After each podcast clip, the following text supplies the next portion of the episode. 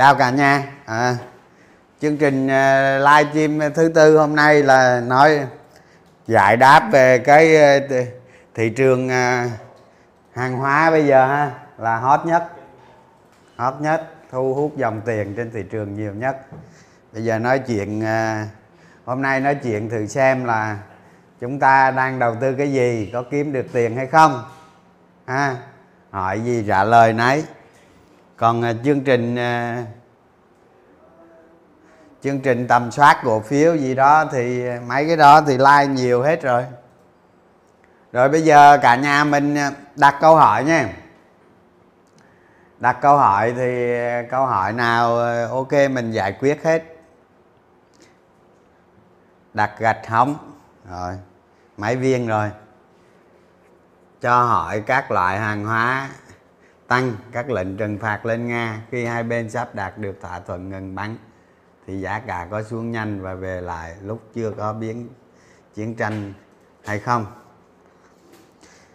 À, tôi nghĩ là khi mà khi mà ngừng chiến tranh thì giá cả hàng hóa sẽ xuống. Nó lên vì cái gì thì nó xuống vì cái đó. Cái đó là cái thứ nhất nhưng cái điều này không quan trọng.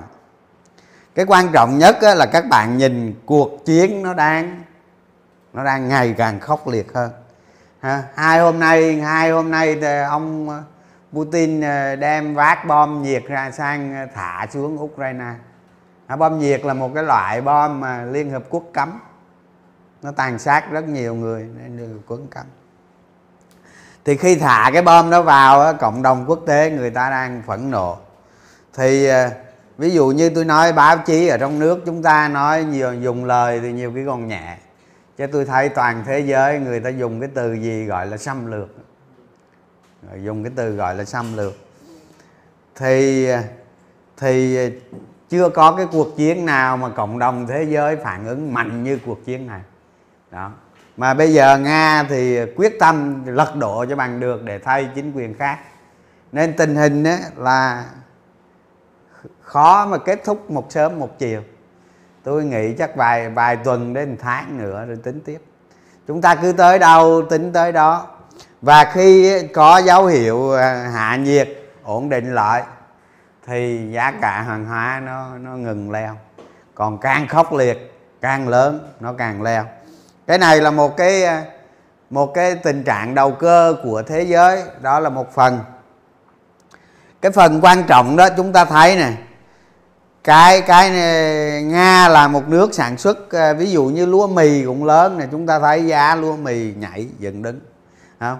Cái hồi sáng tôi post lên room cho cả nhà thấy rồi đó, cái chỉ số hàng hóa của Lombard đó là nó, cái chỉ số đó nó thống kê hai mươi mấy cái nhóm hàng hóa khác nhau ra một cái chỉ số. Thì chúng ta thấy cái chỉ số đó tăng rất mạnh tăng rất mạnh. Thì thì chúng ta thấy tác động trực tiếp lôi kéo từ nước nga sang đó là thứ nhất giá dầu. Thứ hai hóa chất. À, dầu hóa chất. Đó. Thứ ba là sắt thép. Thứ tư là một số hàng nông nghiệp. Đó. Và chúng ta nhìn trên cái thị trường thế giới chúng ta thấy điều đó rất chính xác. Giá cả tăng rất mạnh. Đó là chúng ta tư duy à, tư duy theo cái hướng đó. À, chúng chúng ta sẽ xem livestream như thế này chúng ta tập dần cái tính tư duy của mình về thị trường. Nếu bạn có tư duy tốt thì bạn thấy cái tình trạng đó. Bạn đầu tư vào cái nhóm cổ phiếu hàng hóa, nó có tính chất hàng hóa, thì rõ ràng các bạn đã có lãi. Ví dụ, đầu cơ vào nhóm dầu khí nè, nhóm phân bón nè, nhóm thực phẩm. Thực phẩm thì chỉ có một số ngành thôi. Đó, nhóm thép. Đó. Thì ờ, từ lúc chiến tranh giờ mấy cái nhóm này tăng rồi mà, mà hai ngày gần đây chúng ta thấy giá thép ở trên thị trường Trung Quốc tăng khá là tốt và giá thép trong nước cũng tăng. Đó chúng ta thấy. Cái này là nó hiệu ứng từ từ Nga đúng không? À, nước Nga người ta sản xuất 70 triệu tấn thép. Nhưng bây giờ bây giờ cái cấm vận cái switch này á là ví dụ chúng ta thấy nè Apple cũng rút nè Google cũng rút nè không mấy cái tập đoàn dầu khí cũng rút nè. Nhiều công ty sản xuất ô tô bán ô tô tất cả. À, chúng ta thấy lũ lượt các cái tập đoàn rút ra khỏi nước nga. Bởi vì người ta không có thể kinh doanh được các bạn. Kinh doanh thì phải thanh toán mà thanh toán là vi phạm lệnh trừng phạt. Như vậy người ta phải rút đi. Thì nó tạo ra một cái cơn địa chấn về nhà hàng hóa trên thị trường thế giới. Rồi chúng ta tư duy như vậy chúng ta nhìn sang cái, nhìn sang cái thị trường cổ phiếu. Chúng ta nhìn sang cái thị trường cổ phiếu. Chúng ta thấy dòng tiền nó có xu hướng nó di chuyển từ cái nhóm khác, từ nhóm cổ phiếu khác. Về những cái nhóm cổ phiếu có kỳ vọng cao này, chúng ta thấy rất rõ rất rõ. Mà liệu chúng ta có cảm nhận được nó hay không? Để nắm giữ cổ phiếu hay không? Đó. Thì khi mà chúng ta nhận thấy như vậy chúng ta lại không dám mua. Đúng chưa? Thì hãy nhớ tới là cái cái lời của tôi nói, nếu chúng ta cảm thấy khó, chúng ta sử dụng mô hình ba bước. Trong trường hợp 30% mà nó có lộ 10% đi nữa thì nó chỉ lộ 3% thôi. Nếu các bạn sai, mà dễ gì? Đúng không?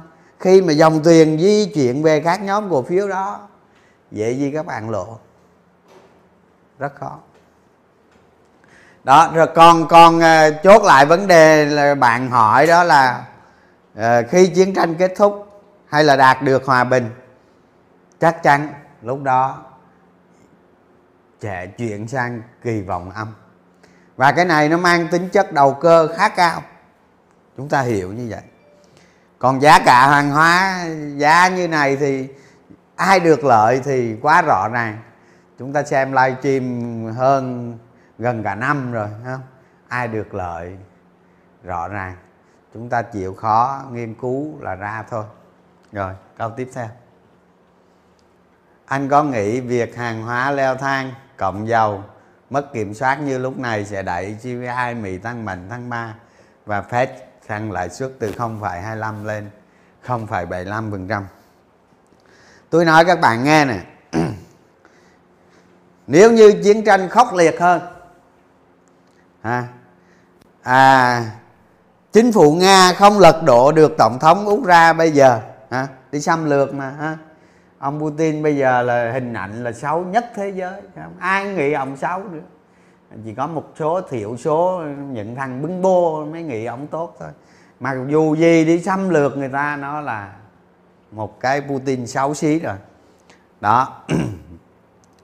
Còn câu câu hỏi hồi nãy là gì quên rồi? Nói nói cái quên rồi. À dầu leo thang CPI Mỹ và Fed rồi. Thì khi khi khi ví dụ tôi nói bây giờ, ví dụ như nhiều cái báo cáo ta thế giới người ta nói rằng là giá dầu lên lên 150 đô một thùng. À, vấn đề là dầu lên 105 đô 150 đô rồi xuống lại 80 đô hay là dầu lên 150 đô rồi neo đó ở, ở 150 đô. Câu trả lời là không. Không có chuyện đó. À, giá dầu lên sẽ xuống. Ừ. Nếu mà tốc độ bắn tên lửa như thế này tốc độ thiệt hại sẽ tăng như thế này thì tôi nói cả nhà mình ờ, xe tăng và bọc thép nước nga chỉ có 29.000 chiếc thôi. Cháy hết ra 9.000 chiếc lấy gì đánh nữa, đúng không? Phải có một bên giải quyết được. Đó. Có thể nó kéo dài vài tháng thì cái chuyện đó nó có. Nhưng mà giá dầu lên sẽ xuống. Và khi mà giá dầu lên 150 đô thì giá cả hàng hóa sẽ lên theo, rất mạnh. Chưa nói tới, bây giờ người ta cấm vận nhiều nước người ta cấm vận tàu của nga luôn cấm vận đóng cửa không vận với máy bay của nga luôn. Tức là tàu hàng của nga vào là không cho vào các cảng nữa. Về đi. Và không không phận người ta cấm luôn. Đó, nó sẽ còn gây ra nhiều cái hệ lụy nữa. Và nhiều nhóm ngành ừ, không có lợi gì nhiều nhóm ngành bình thường và nhiều nhóm ngành hưởng lợi. Thì đó tôi nói rồi đó. Ờ, hưởng lợi chủ chốt chính là dầu thép phân bón hóa chất và một số mặt hàng nông sản ví dụ như lúa mì bắp ngô gì đó nó ảnh hưởng. Đó. Những cái đó là những cái nó tăng giá cao nhất. Ngoài ra còn có bitcoin nữa. Đó. Thì ờ, thì đến đến đến đây Fed Fed vẫn phải tăng giá à, Fed vẫn phải tăng lãi suất theo một cái kế hoạch bình thường. Nhiều cái dự báo người ta nói rằng à, vào dự vào kỳ họp tháng này này tháng 3 này này phải sẽ tăng 0,5 điểm phần trăm. Nhưng mà sức ép của cái giá cả hàng hóa như thế này nếu như nếu như nó tiếp tục nó tăng như thế này cũng là một phần tác động đến để đẩy nhanh cái quá trình tăng lãi suất. Và quá trình tăng lãi suất này không thể đảo ngược không thể đảo ngược có thể bây giờ họ, họ tăng 0.25 thì họ tăng nhiều lần thôi. 0.5 thì tăng ít lần hơn thôi chứ kiểu gì trong năm nay tăng cũng phải 6 tới 7 lần. Điều đó nó không thay đổi. Và cái giá cả hàng hóa kia nó có tác động nhưng mà không đáng kể. Bởi vì chiến tranh thì chưa biết được.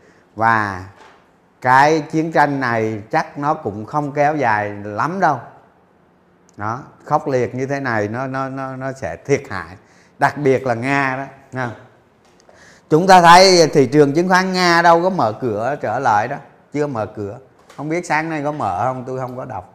Nhưng mà mở mở ra làm cái bụp nữa. Và lần này tôi nghĩ kinh tế của nga lại thiệt hại vô cùng lớn. Không? một ngày chiến sự ở đó là mất 5 7 tỷ đô một ngày rồi đó. một ngày chiến sự xảy ra như vậy, mất mấy trăm mấy tỷ đô một ngày. Và nga cũng không có nhiều dự trữ đâu các bạn. Dự trữ khoảng 600 tỷ đô la mà cái dự trữ đó nó tuột đi, bạn chừng là là 300 tỷ đô la thôi. Tôi nói cái đồng rút nó lên 200 rút ăn ăn một đô la. Cái dự trữ nó quan trọng tới cái đồng nội tệ ghê gớm. Các bạn nhìn thấy không? Việt Nam chúng ta dự trữ tăng rất nhanh nó đồng nội tệ của chúng ta khá là mạnh. Rồi, câu tiếp theo.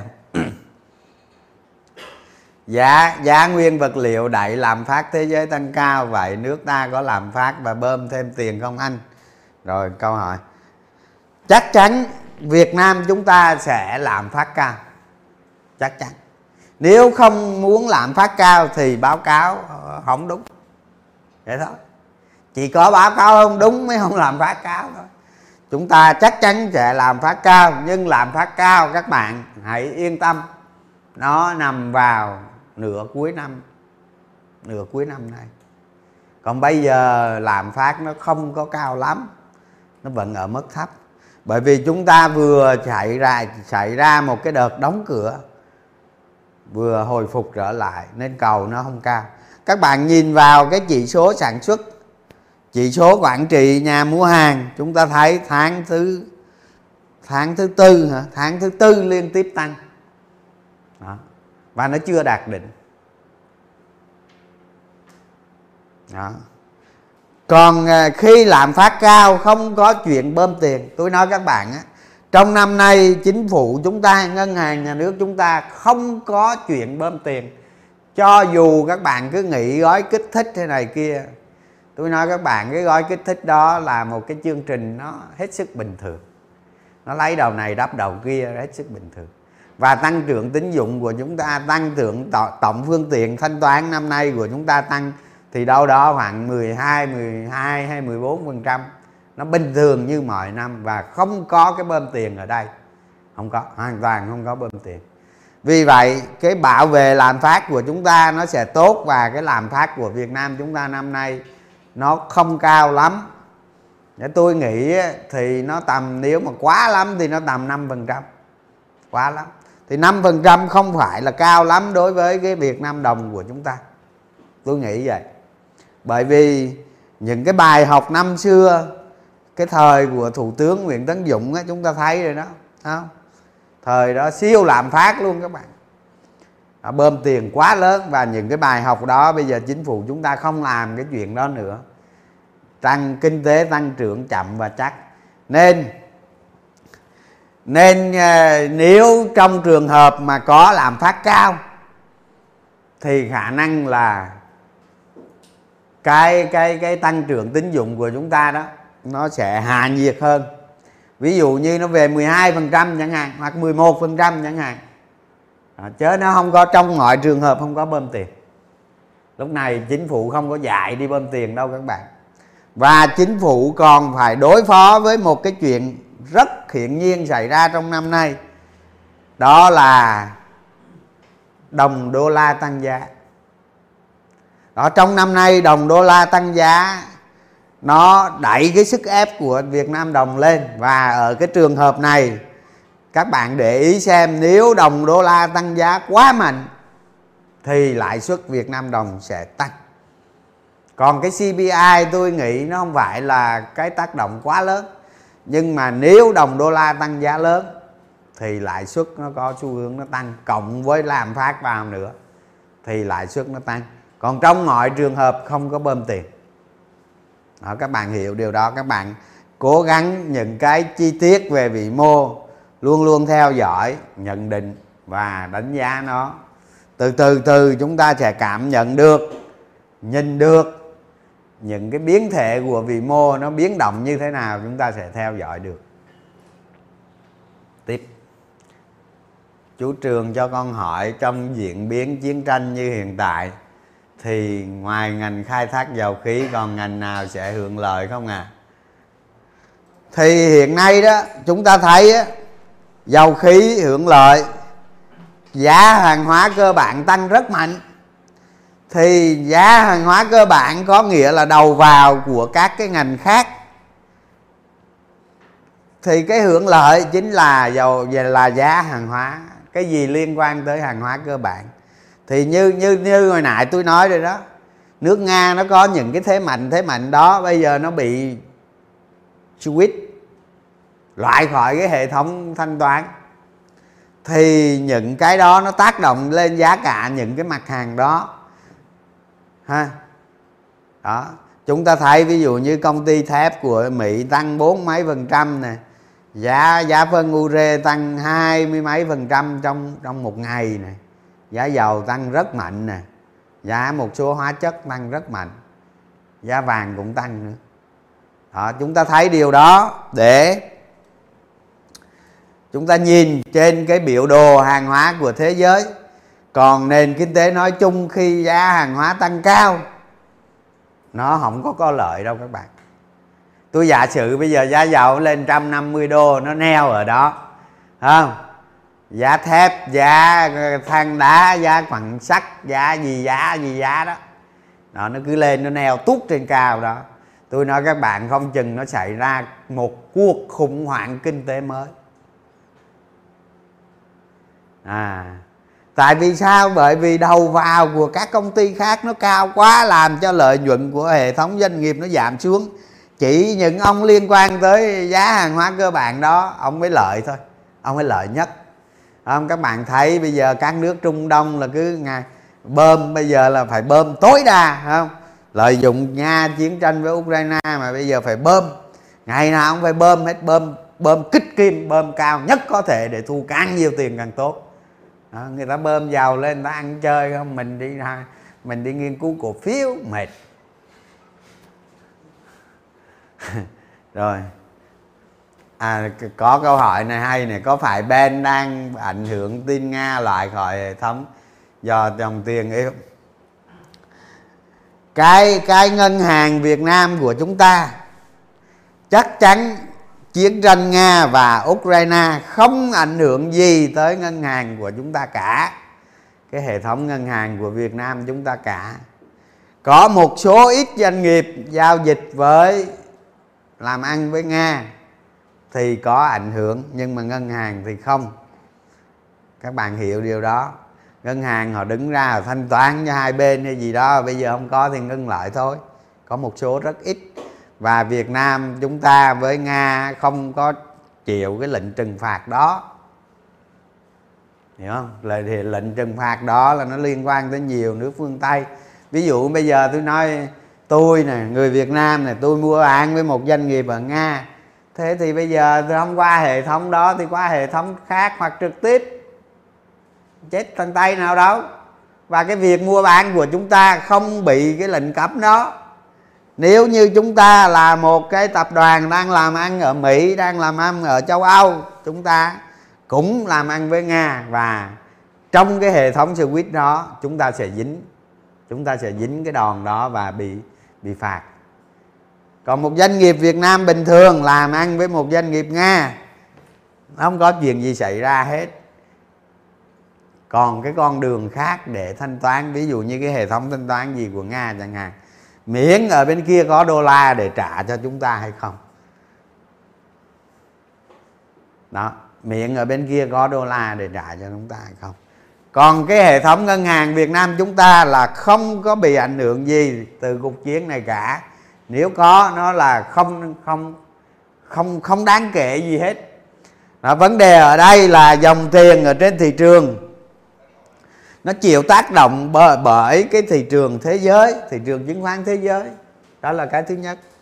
Cái thứ hai khi khi chiến tranh nga ukraine xảy ra thì dòng tiền trên thị trường nó nó được có chuyển sang kỳ vọng của một cái số nhóm ngành khác. Dòng tiền nó có xu hướng vào những cái nhóm ngành đó thì nó làm cho các cái nhóm ví dụ như ngân hàng cái sức hấp dẫn của nó bị tụt xuống chúng ta hiểu điều đó. Cái sức hấp dẫn của nó không còn. Nó bị những cái nhóm bên kia ưu tiên và dòng tiền nó, dòng tiền nó có xu hướng nó di chuyển. Thì đương nhiên nhờ ngân hàng là một trong những nhóm yếu. Tại vì nó không có lợi lộc gì cả, chứ nó không có xấu chứ các bạn. Nó đã không có lợi lộc gì cả và khi dòng tiền nó di chuyển như thế, chúng ta thấy nhóm ngân hàng nó yếu, bị bán ra vấn đề chúng ta phải nhận biết được, nhận biết được cái chuyện đó để chúng ta phòng thủ. Bán bớt nhóm ngân hàng, không nên mua hay gì đó. Chúng ta tự động. Ở trong cái nhóm nhà đầu tư chuyên nghiệp đó, thì ngay cả ngay cả mấy cái ngay cả một, hai tuần trước gì đó, tôi đã nói với nhóm ngân hàng, dòng tiền không đòi đủ điều kiện dòng tiền không thể, không đủ để đưa cái nhóm ngân hàng lên tiếp và nó sinh ở mức này. Thì chúng ta trading ở một tầng giá phía dưới và lên trên này, nó nó không tăng nữa, chúng ta bắt buộc phải hạ về cái mức min. Mức min chúng ta chờ đợi đến khi nào? Đến khi nào? Dòng tiền nó quay trở lại, nhóm ngân hàng bắt đầu chúng ta trở lại trading. Lúc đó nó sẽ đạt trạng thái cân bằng. Đảo chiều nó đi lên. Chúng ta quay lại trading. Còn cái lúc tôi nói đó, chứ không phải bây giờ, cái lúc tôi nói đó đó, thì thì còn bây giờ thì chúng ta nên phòng thủ ở cái mức tối thiểu cổ phiếu. Điều đó nó đúng với hoàn cảnh chiến tranh, với dòng tiền trên thị trường. À trong cái nhóm nhà đầu tư chuyên nghiệp thì tôi hướng dẫn về cảm biến được cái đầu, cái não chúng ta đó. Cái đôi mắt của chúng ta cảm biến được cái hoạt động của dòng tiền và cảm biến được những cái tầng giá chúng ta trading và cái dòng tiền nó yếu đi, dòng tiền nó cân bằng, dòng tiền nó tăng lên. Chúng ta thấy. Và chỉ bảo nhau bằng nhìn bằng cái đôi mắt chứ không cần biểu đồ. Đó, chúng ta hiểu điều đó rồi. Có ý kiến cho rằng lạm phát bất động sản và cổ phiếu bất động sản quỹ đất hưởng lợi chạy mạnh. Hơn cổ phiếu ben có đúng không? Khi nào đầu tư cổ phiếu, đầu tư công được? Khi nào đầu tư công đang rầm rộ ở trong nước? À khi mà khi mà khủng hoảng kinh tế xảy ra, lạm phát ở mức cao và lãi suất tăng thì nhóm doanh nghiệp nào chết đầu tiên? Ừ, nhà mình trả lời coi. Khi lãi suất tăng rất cao lạm phát tăng cao nhóm doanh nghiệp nào chết đầu tiên? Vay nhiều đúng không? Ai vay nhiều? Bất động sản vay nhiều đúng không? Rồi cái này cái thứ nhất cái tôi nói khi lãi suất cao lạm phát cao, thì tiền lưu thông trong nền kinh tế tăng hay giảm?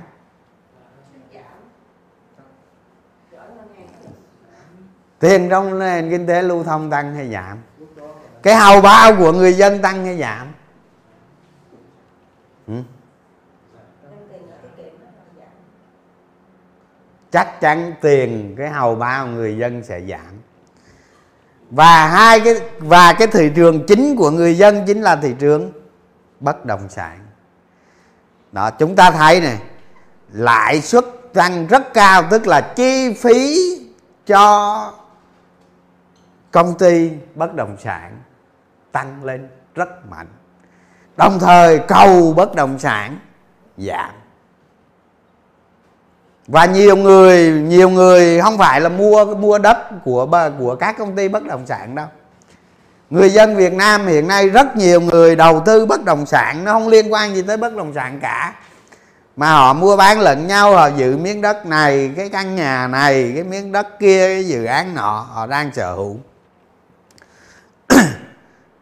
Chi phí tăng lên rất cao. Và họ không trụ nổi qua vài năm qua vài năm. Tôi tôi xin lỗi các bạn cho tôi đi mua đất của những người vỡ nợ đó. Không không dưới 20 miếng đất rồi. Không dưới 20 miếng. Mà tôi tôi mua đất của cái thằng cha mà mới đây thôi nè. Là à vay một nghìn tỷ để đầu tư đất. Giá đất thì tăng, nhưng cuối cùng lộ hết nửa vốn vì sao? Lãi suất nó ăn hết. Lãi suất rồi bôi trơn nó ăn hết. Và miếng đất giá thị trường nó khoảng 30 39 triệu. Mà tôi mua của ông có 32 triệu. 32 triệu. Thì chúng ta nghĩ khi mà lãi suất tăng lên quá cao làm phát cao, những người đầu tư bất động sản sẽ rơi vào rủi ro cực lớn. Đó là cái chuyện thực tế. Còn các bạn đầu tư bất động sản ở trên thị trường bất động sản, cái chuyện người ta nói cái gì, đầu tư theo phong trào, cái gì, cái chuyện đó tôi không biết. Tôi chỉ nói những cái gì nó thực tế, nó diễn ra thôi. Và khi chúng ta mua bất động sản chúng ta mua lúc nào có lợi nhất cho chúng ta? Có lợi nhất? Không phải. Chúng ta mua bất động sản khi nào có lợi cho chúng ta nhất? Các bạn tự trả lời. Rồi. À, giá thủy sản ngành ngành thủy sản có có hưởng lợi không? Giá thủy sản ở trên thị trường thế giới tăng khá tốt. Dạo này tăng khá tốt. Nhưng mà giá cổ phiếu của ngành thủy sản thì tăng cũng rất nhiều. Tôi nghĩ cái định giá đó nó cao lắm rồi. Nó hơi cao đó.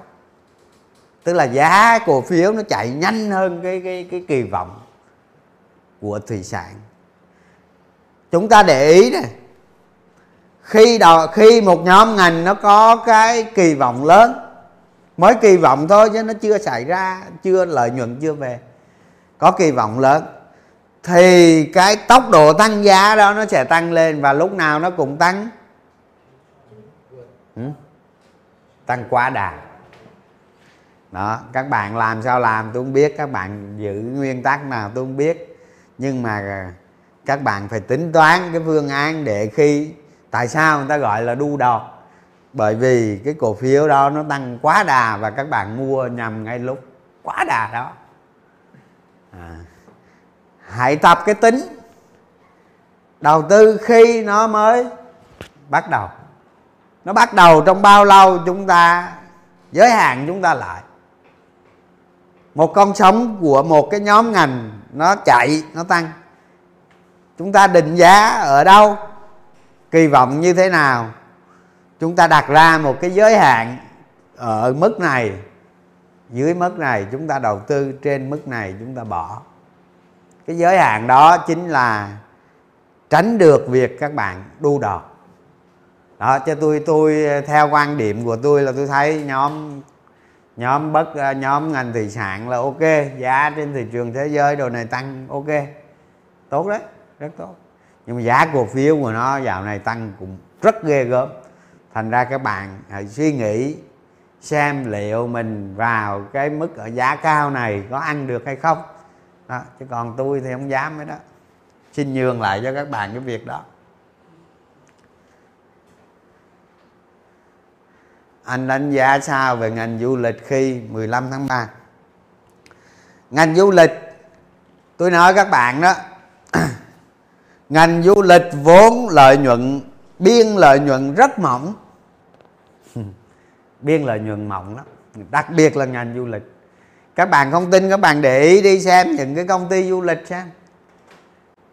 Những cái công ty du lịch lớn lựa hành lớn á, nha.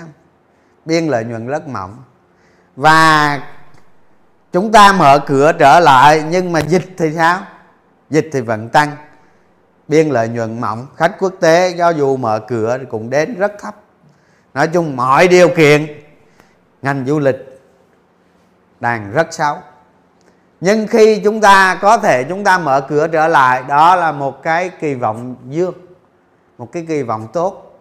Để chúng ta trading đầu cơ đồ này kia thì cái đó thì ok, cái đó có thể được. Đó. nhưng mà chúng ta nghĩ về định giá, về tương lai của ngành du lịch, nó chắc nó còn mịt mờ lắm các bạn. Nó không có ánh sáng đâu. Sư tổ cho con hỏi ngành dệt may có hưởng lợi và kỳ vọng gì không à? Đời tôi là đời đầu với lấy đầu sư tổ? Không? Tôi cũng mới có 22 tuổi chứng khoán thôi mà, làm gì sư tổ dữ vậy? Ngành dệt may. Ngành dệt may ngành dệt may năm nay kết quả kinh doanh tôi nghĩ rất tốt. Tốt lắm đó các cái đơn hàng, các cái nhà máy sản xuất hoạt động rất cao. Chi phí cũng tăng lên nhiều. Đó. Nhưng bây giờ cái ngành này tôi cũng không xem kỹ, nhưng mà trên thị trường, trên thị trường thế giới và hoạt động của các công ty là tôi thấy ok lắm. Thì nhưng mà bây giờ các bạn phải nghiên cứu xem công ty nào được cái gì, định giá cái gì, lợi thế cái gì, liệu cái định giá đó có mua được hay không, cái đó mới quan trọng chứ ngành dệt may năm nay tôi thấy ok đó.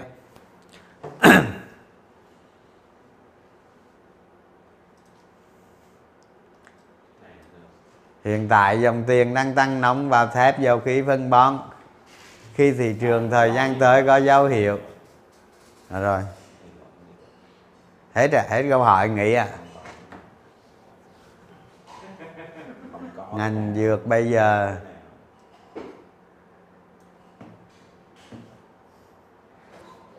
à, ngành gỗ tôi nghĩ bình thường thôi thậm chí cái giá gỗ nguyên liệu nó tăng đang tăng đột biến đó các bạn.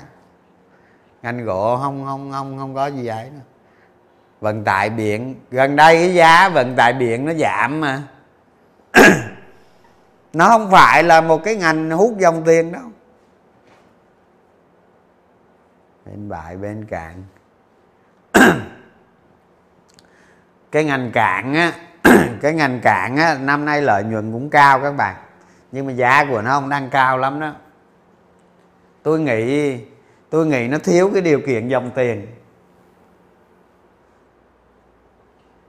À, em đã tầm soát công ty xây lắp giá đã quá ảo nhưng không biết ước tính lợi nhuận công ty ra làm sao để phù hợp với hiện tại. Mong anh hướng dẫn. Công ty xây dựng nó có doanh thu từ cái gì? Từ hợp đồng xây dựng. Đúng không? Chúng ta tính năm nay công ty đó hoàn thành bao nhiêu hợp đồng xây dựng và tỷ suất lợi nhuận ròng trên cái trên cái hợp đồng xây dựng gần nhất hoặc quá khứ. Chúng ta tìm ra một cái số tỷ suất lợi nhuận trung bình thì chúng ta ra được con số lợi nhuận. Vậy thôi. Dự kiến năm nay doanh thu hoàn thành bao nhiêu? Biên lợi nhuận bao nhiêu? Ok. Đó giống như ngày xưa chúng ta thấy tôi tầm soát con con ờ, con ờ, cô tấn công và con hòa bình. Thì tôi dự dự đoán doanh thu nó bao nhiêu và khi áp dụng ờ, design and building đó, vừa thiết kế vừa xây dựng đó, thì cái biên lợi nhuận nó tăng. Thì tôi nắm bắt được cái điểm đó, ví dụ như biên lợi nhuận của Hà Bình bình thường nó có 1.5% đi. Tôi ví dụ thôi nghe, nhưng tôi quên rồi tôi giả sử là nó bình bình thường cái biên lợi nhuận ròng của nó là 1.5% nhưng mà khi khi áp dụng bì sai building đó, thì cái biên lợi nhuận ròng nó lên 5% tức là lợi nhuận ròng tăng mấy lần? Và cái doanh thu nó tăng nữa. Nó tạo ra cái lợi nhuận đột biến. Thì đối với ngành xây dựng thì tôi nghĩ cách đó là cách nó khá chính xác mặc dù nó không đúng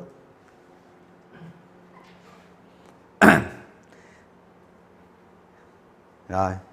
Nếu chiến tranh lan rộng ra sau âu thì làm sao? Thì chiến tranh thế giới lần thứ ba. Có gì đâu. Hả? Các bạn nên dành vài tỷ để xây cái hầm trú bom hạt nhân đi. À. Thì chiến tranh chiến tranh sẽ lan rộng khi một nước tham chiến. Tức là bây giờ nga đang đánh ukraine à, giờ ông đức à, ông anh đi à, anh quốc ấy, ông nói, giờ giờ giờ dạy tao chịu không được rồi đó. Giờ tao vô tham chiến. Đó. belarus vô tham chiến cùng với nga, đúng không? Thì khi khi khi anh tham chiến, vào nga rồi đánh đánh anh, đúng không? Thì mỹ lại nhảy vào tham chiến. Mỹ nhảy vào tham chiến, thì nato nhảy vào tham chiến. Thì chiến tranh thế giới thứ, lần thứ ba nó sẽ bắt nguồn từ đó và chiến tranh lan rộng, châu âu thì chắc chắn sẽ có cuộc chiến tranh lần thứ ba. Bởi vì bắt buộc bắt buộc nato phải nhảy vào, hoặc nước lớn phải nhảy vào. Tôi nói tôi nói các bạn á, Ukraine họ, các bạn nhìn những cái thông tin gần đây tại sao Úc, tại sao Ukraine không không như các nước khác. À chúng ta thấy điều đó không như các nước khác. Nhưng mà một khi mà một khi mà nga anh tạc kiểu này, mà cái đường tiếp tế, được cái đường tiếp tế vũ khí tiếp theo mà được ổn thỏa và không có tiêu diệt được tổng thống ờ, Ukraine đó, tôi nói với các bạn chắc chắn họ sẽ chuyển sang đánh du kích chắc chắn 100% bắt buộc người ta phải đánh du kích. Tại vì du kích là thế giới bây giờ nước yếu nào cũng phải đánh du kích hết các bạn. À, đánh giáp ra cà sao đánh lại nga à, đánh du kích là gì? Bây giờ người ta có cái ví dụ như giờ nga có 30.000 thiết giáp và xe tăng thì thì tôi chỉ cần tôi chỉ cần vác trên vai một cái tên lửa vác vai một cái tên lửa vác vai khoảng 200 nghìn đô, các nước khác người ta viện trợ. Và một trái tên lửa là 100 nghìn đô. Nhưng mà khi vác vai phóng trái tên lửa này đi tìm xe tăng nó diệt thì các bạn không cần ngắm. Tại vì trong cái tên lửa nó có GPS và nó có cái cảm biến nhiệt để để nó tìm xe tăng. Thì đôi khi nó cũng trúng mục tiêu tầm bậy không? Nhưng mà chúng ta chỉ vác lên bắn và trái tên lửa đó nó tự tìm xe tăng nó diệt như vậy đánh du kích thì nga chết. Nga chết. 30.000 trái 30.000 xe tăng và bọc thép thì chỉ cần 100.000 trái tên lửa thôi. Ba trái bán đường còn giết. Thì đánh du kích. Thì khi đánh du kích như vậy á, chả lẽ bây giờ người nga tràn hết quân sáng, tràn hết 2 triệu quân cả dự bị sáng. Nhưng người ukraine bao nhiêu? 40 triệu phải không? Đó. Thì khi chuyển sang đánh du kích thì 100% Nga sẽ thua. Tôi nói các bạn chắc chắn thua, không thể thắng được. Tại vì người ta chia thành những nhóm nhỏ. Nhóm nhỏ, người ta đánh bằng du kích. Và khi nga đưa quân sang thì một đoàn xe tải máy bay trước máy bay trước dẹp đường. Không? Làm bảo, hành lang bảo vệ xe tăng đi trước. Họ ở trong đó, họ sẽ an toàn. Không? Nhưng mà những cái đó nó thua cái gì các bạn biết không? Nó thua cái tên lửa vác vai và khi họ đánh du kích, họ chia từng nhóm nhỏ, họ phóng tên lửa vác vai, phá những cái đó. Thì người nga người nga đến đánh đất đất lạ quê người. Hả? Đâu phải người lính nào cũng biết đường xa biết chỗ ở ở Ukraine đâu. Và khi bạn không có bọc thép, không có xe bọc thép, không có xe thiết giáp, không có xe tăng thì cái khả năng nguy cơ bị tiêu diệt là rất lớn. Sau đó họ đánh chơi súng bằng du kích nữa, nga sẽ thua. Còn khi mà nga anh tạc vào tên lửa hành trình hay là thả bom, thì thả vào những chỗ lớn chứ thế chả lẽ bây giờ đất nào cũng thả. Đúng không? Chúng ta biết một trái bom bao nhiêu triệu đô la. Bom đâu thả. Đó, thành ra khi mà trong vài tuần nữa hoặc là một hai tháng nữa không lật đổ được chính quyền, chắc chắn nga sẽ thua. Vì họ đánh du kích. Các bạn hãy tin điều đó để xem tôi nói đúng không?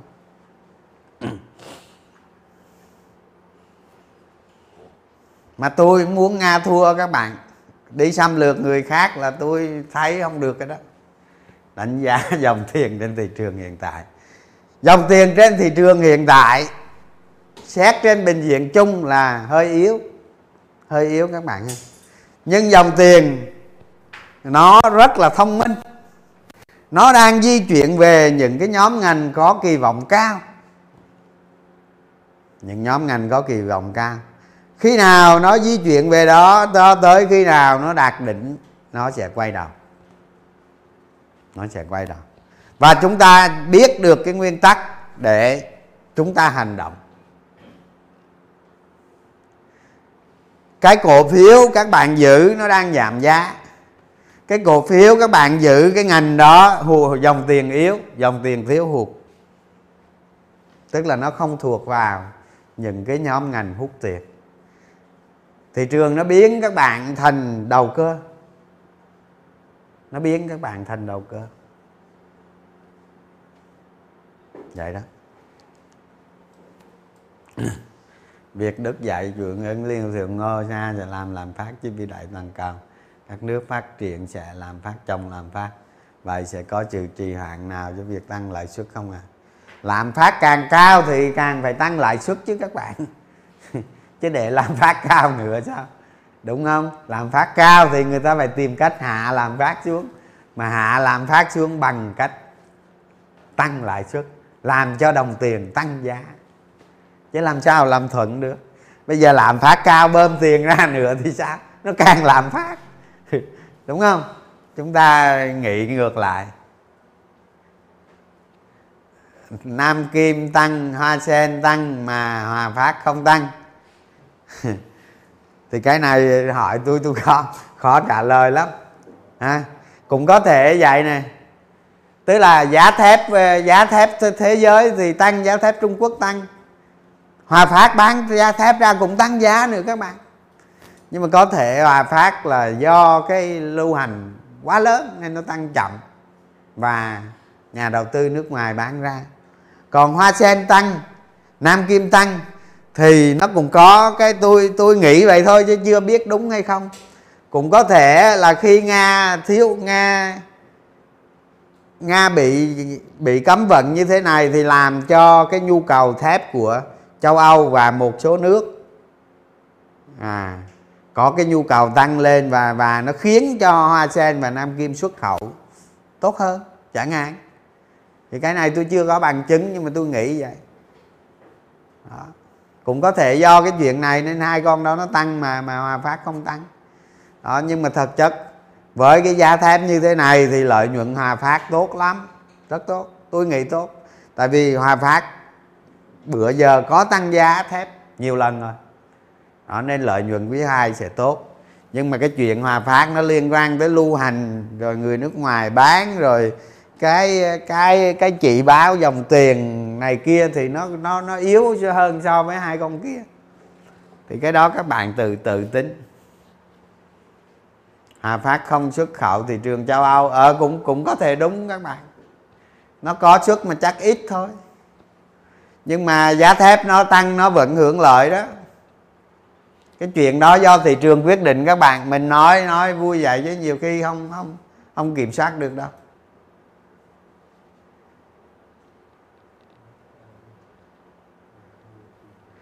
Thì à, bạn hỏi à, bạn hỏi này làm phát à, vượt 4% dự kiến thì thị trường chứng khoán Việt Nam như thế nào? Thì nãy tôi nói cái câu chuyện làm phát cao, lãi suất cao. Hay là cái ví dụ mà tôi nói bất động sản, các bạn hiểu đó. Thì thị trường cổ phiếu nó cũng vậy. Khi lạm phát cao, nó làm cho CPI cao lạm phát cao, lãi suất cao, nó làm cho lợi nhuận của doanh nghiệp giảm.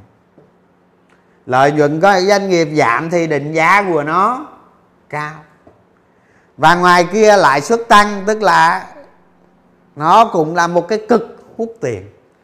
Như vậy nó làm cho dòng tiền trên thị trường chứng khoán yếu. Công ty chứng khoán cho vay margin lãi suất tăng theo, làm cho chi phí các bạn đầu tư nhiều. Và khi lãi suất tăng làm phát tăng lên cao. Như tôi nói hồi nãy đó, thì túi tiền của nhà đầu tư giảm. Chưa nói chính phủ có thể thắt chặt tiền tệ chẳng hạn thì lúc đó nó giờ tiền của nhà đầu tư nó còn yếu hơn nữa. Và cuối cùng là sức ép lên thị trường chứng khoán giảm. Đó, đó là một cách nói rất là logic rất là đúng với bản chất của thị trường của nền kinh tế. Còn đôi khi tới lúc đó có khi nó diễn biến ngược lại. Lúc đó nhiều khi các bạn không hiểu, các bạn nói ờ, ờ, anh trường nói lúc đó vậy, nhưng mà giờ nó không xảy ra vậy. Là tôi nói sai, không phải. Đối với cổ phiếu, không phải. Cổ phiếu nó còn biểu thị tâm lý và nó còn biểu thị tác động từ cái trọng yếu khác. Những cái diễn biến đó đáng ra nó xảy ra, nhưng mà có thể có một cái trọng yếu khác nó làm cho cái đó, nó bẻ gãy cái đó đi. À ví dụ chúng ta thấy đại dịch 2020 rồi đó đúng không? Thị trường chứng khoán tăng mạnh là hoàn toàn nhờ đại dịch. Nếu không có đại dịch, các bạn không đến với thị trường chứng khoán và nó không tăng như như bây giờ. Cái đó nó bẻ gãy tất cả những cái quy luật kinh tế thông thường. Chúng ta là một nhà đầu tư, chúng ta phải thông thái, phải hiểu được những cái chuyện như vậy.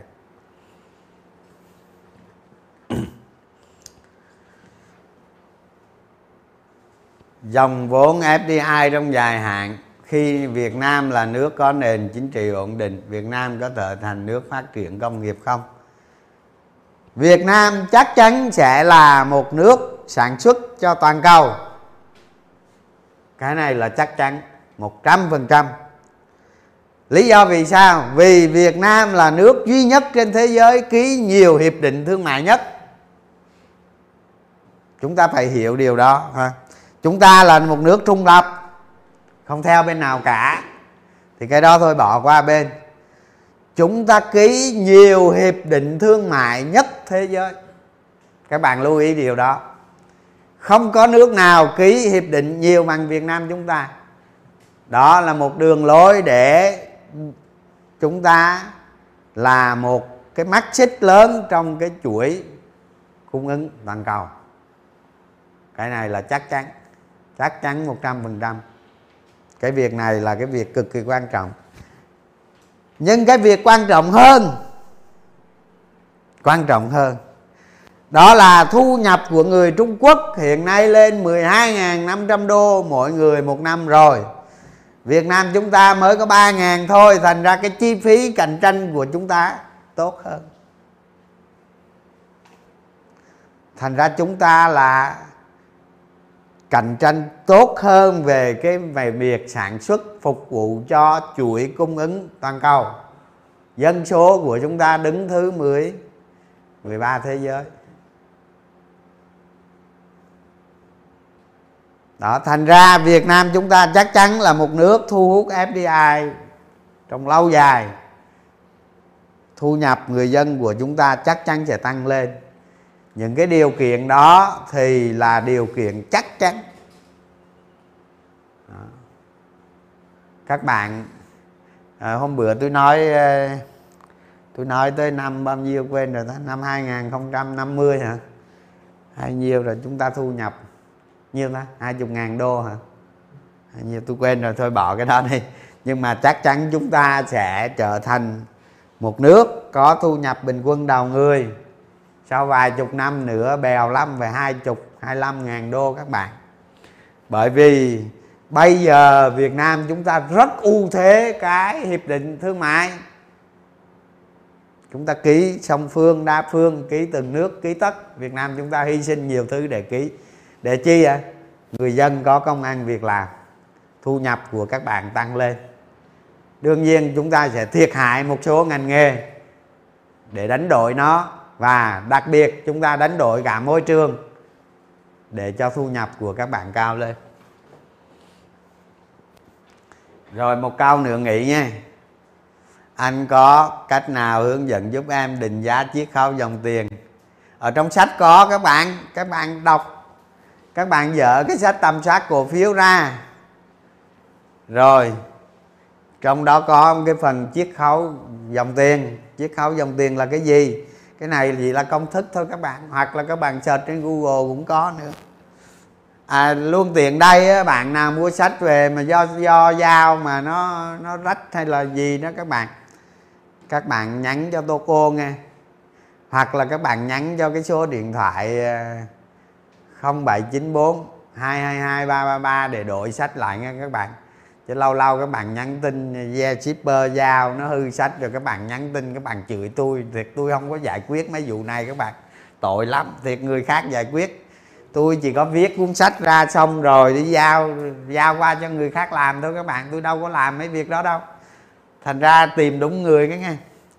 Rồi sách hư sẽ đổi yên tâm. Một là đổi mà hai các bạn lấy keo lại dán cũng được rồi tôi gửi cuốn khác.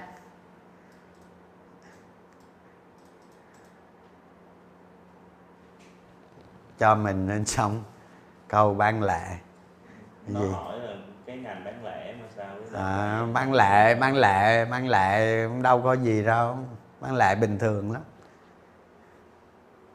Đặc biệt cái bán lẻ con FRT đó chúng ta phải quan sát thêm một, hai quý nữa, xem nó có đúng như những gì các bạn tầm soát không. Các bạn tầm soát rất nhiều ở con con FRT cái hơi hướng của nó đúng nhưng mà chưa đủ bằng chứng đâu. Các bạn hãy tính toán cái phương án đầu tư, phương án tăng hạ cổ phiếu và nhất là các quý tới để cho nó chứng minh được cái dạy tăng trưởng của nó là ok. Tôi nghĩ tăng trưởng cũng ổn. Đó, với giá giá cả gì thị trường dòng tiền gì đó các bạn cứ